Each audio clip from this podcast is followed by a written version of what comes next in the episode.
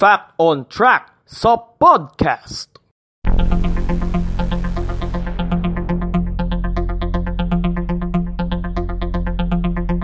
Fact on Track sa podcast. Magandang araw po muli sa inyo mga kapodcast. Welcome po ulit sa Fact on Track sa podcast.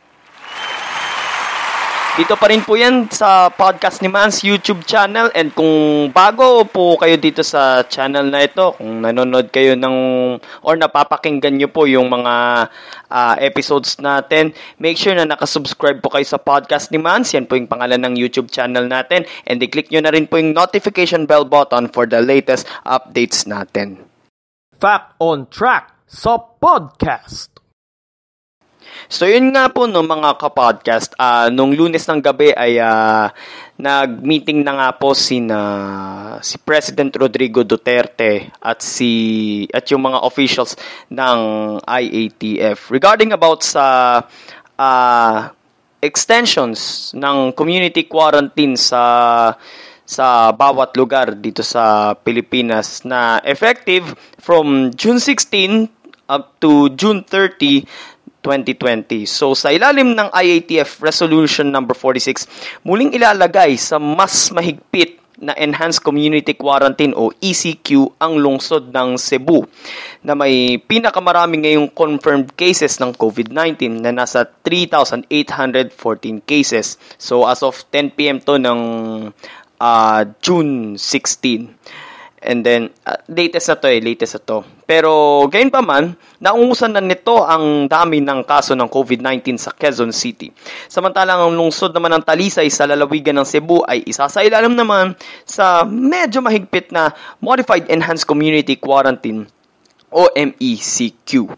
Ang mga lalawigan naman ng Cagayan, Isabela, kabilang ang lungsod ng Santiago, Quirino, Nueva Vizcaya, Aurora, Bataan, Bulacan, Tarlac, lungsod ng Olongapo, mga lalawigan ng Cavite, Laguna, Batangas, Rizal, Quezon, Occidental Mindoro sa Luzon, Bohol, Cebu, kabilang ng mga lungsod ng Mandawi at Lapu-Lapu, Negros Oriental, Siquijor sa Visayas, mga lungsod ng Davao at Zamboanga sa Mindanao, at maging ang Metro Manila ay mananatili pa rin sa General Community Quarantine o GCQ, habang ang mga nalalabing parte ng bansa ay mananatili pa rin sa Modified Enhanced Community Quarantine. Pero sabi nga po ni uh, presidential spokesperson Harry Roque sa uh, sa press briefing kaninang tanghali ay uh, nasa decision na po ng mayor kung magpapa-lockdown pa po sila sa sa Metro Manila. Fact on track sa podcast. So punta na po tayo ngayon sa main topic natin ano po. Eh tungkol po ito sa sa huling post ko po sa Instagram. Kung nakita niyo po doon yung uh, yung titirahan ni Justin Brownlee harap-harapan ng three-point shot.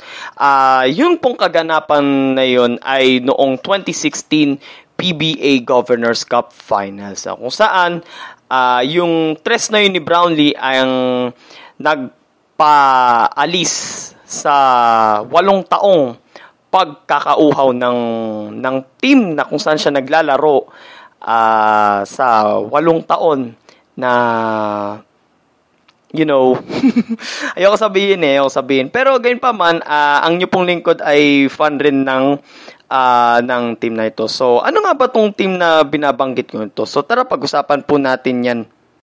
Fact on Track sa podcast. bawat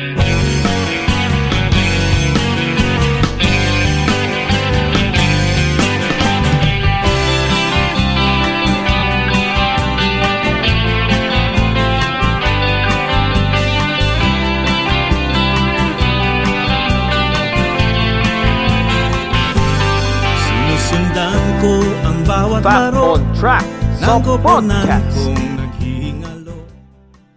So, na, so kung alam niyo pa yun, mga titos at titas, kung tungkol saan po yung kantang yon eh tungkol syempre sa sa pambansang team ng Pilipinas ang Barangay Hinebra na ngayon kapag sinabi nating Philippine Basketball Ah, bukod sa Gilas Pilipinas, syempre given na yun. Ang una nating iisipin dyan, ah, syempre, Barangay Hinebra.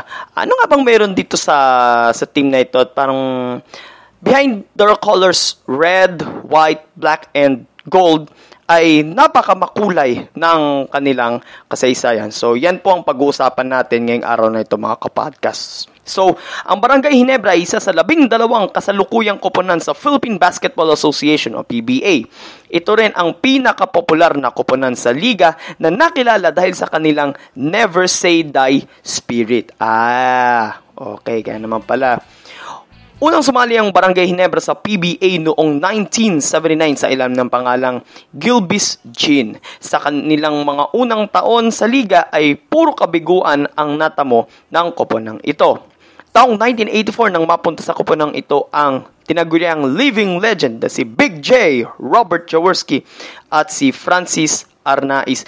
Nakilala sila parang ang bansag sa kanila dito ito yung parang Batman and Robin duo nila sa sa Philippine basketball.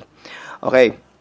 Umbaga sa NBA, uh, ang Chicago Bulls ay may Michael Jordan at Scottie Pippen, samantalang yung Los Angeles Clippers ngayon ay merong Kawhi Leonard at Paul George. So, tuloy tayo.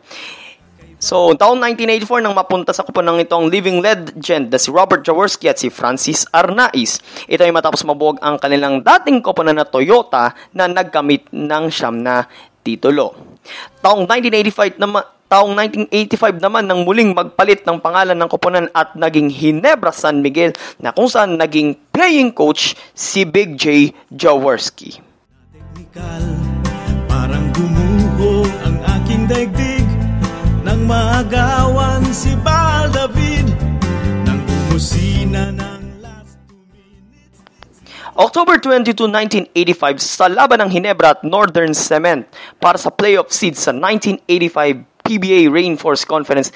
Nasiko ni Jeff Moore ng Northern Cement ang labi ni Big J Jaworski sa isang rebound play sa second quarter.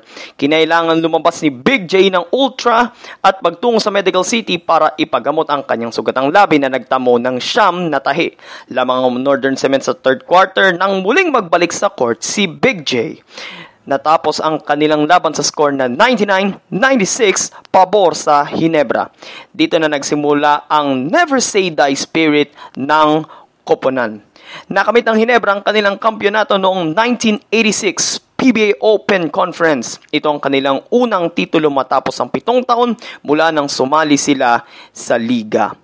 Muling pinamalas ng Hinebra ang kanilang Never Say Die spirit nang magkampiyon sila sa 1991 PBA First Conference. Matapos ang kanilang 1-3 deficit kontra sa Shell sa kanilang Best of 7 Final Series, tatlong sunod na panalo ang pinamalas ng Hinebra na tumapos sa isang jump shot ng tinaguriang The Destroyer na si Rudy Distrito at sa isang supalpal ng kanilang import na si Jervis Cole sa three-point attempt ng binansagang point laureate na si Ronnie Magsanok. Sa ilang pamumuno ni Robert Jaworski bilang playing coach, ah, para po sa mga ah, millennials. sa ilang ng pamumuno ni Robert Jaworski bilang playing coach, apat na titulo ang nakamit ng koponan ng Hinebra. Nagretiro si Big J sa professional career noong 1998. Kasi by the, by the time nito ay ah, tumakbo na siya as senator and then nanalo naman siya fortunately. So naging senator siya from 1998 to 2004. Sa edad na 52, si Big J Jaworski ang pinakamatandang naging active player sa kasaysayan ng PBA.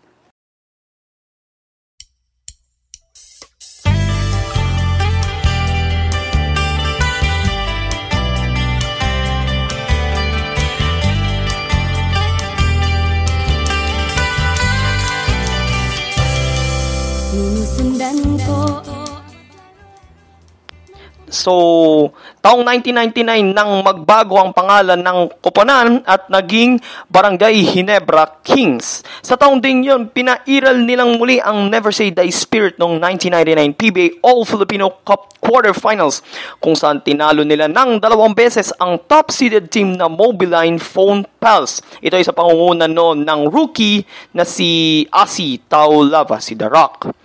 Natapos ang kanilang laban sa winning jump shot ni The Flash Baldavid. Final score, 82-81. Nang pumasok ang bagong milenyo, dito naman nakilala ang Fast and Furious tandem ni na JJ Helterbrand at Mark Kagiwa.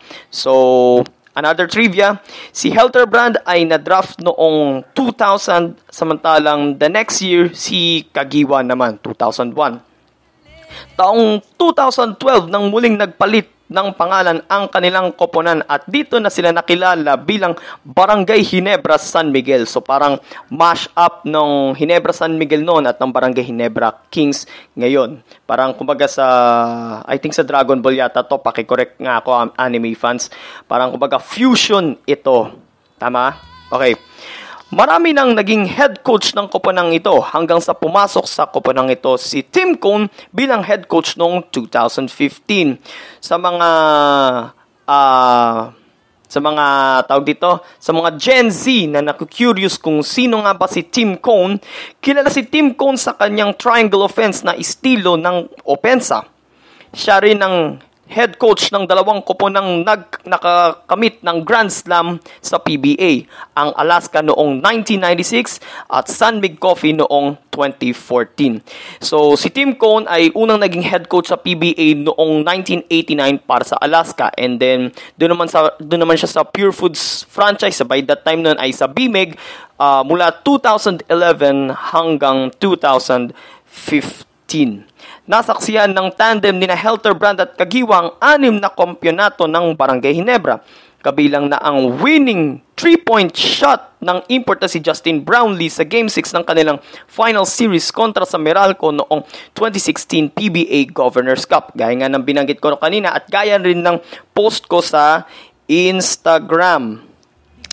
Itong tumapos sa walong taong pagkauhaw ng koponan sa titulo. Bago nito, huling nagkampiyon ang Barangay Hinebra noong 2008 PBA Fiesta Conference kontra sa Air 21. Sa ilalim rin ng pamumuno ni Tim Cone bilang head coach ng Barangay Hinebra, nakakuha sila ng apat na titulo.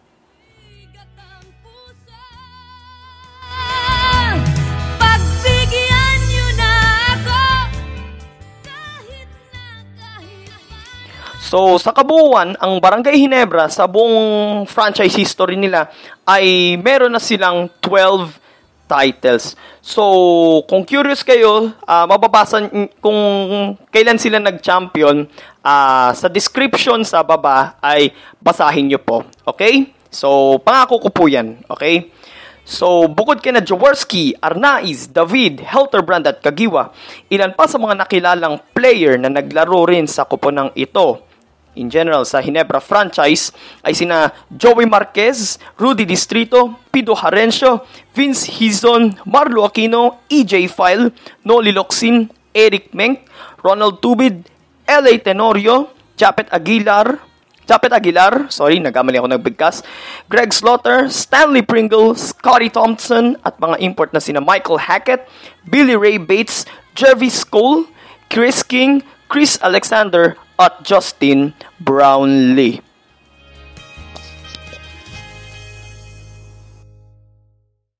Fact on Track sa podcast. So tandaan nyo lamang po na kapag kasi sinabing Philippine basketball, uh, ang unang isipin nating mga Pilipino ay, ah, Barangay Hinebra. Kasi uh, meron silang yung never say die spirit. Ang maganda dun sa never say die spirit nila, syempre, kahit na natatambakan ni sila, pero hanggang sa uli, hindi sila susuko at hanggang sa maipanalo nila ang laban. So lahat naman tayo, ay, lahat naman tayong mga Pilipino ay merong never say die spirit kahit na ngayong may pandemic. So nakakamiss ang basketball noon, lalo na pag yung mga laro ng Hinebra. Ako rin, aminado rin ako, namimiss ko manood ng mga laro ng Hinebra. So kung nagustuhan nyo po ang episode natin ngayon, like, comment, share, and subscribe. Maraming salamat po mga kapodcast sa inyong pakikinig sa episode natin ngayon. So, dito hanggang dito na lamang po tayo. Ito po si Mans and thank you sa pakikinig ninyo sa Fact on Track sa podcast God Bless the Philippines. Thank you very much. Fact on Track sa podcast.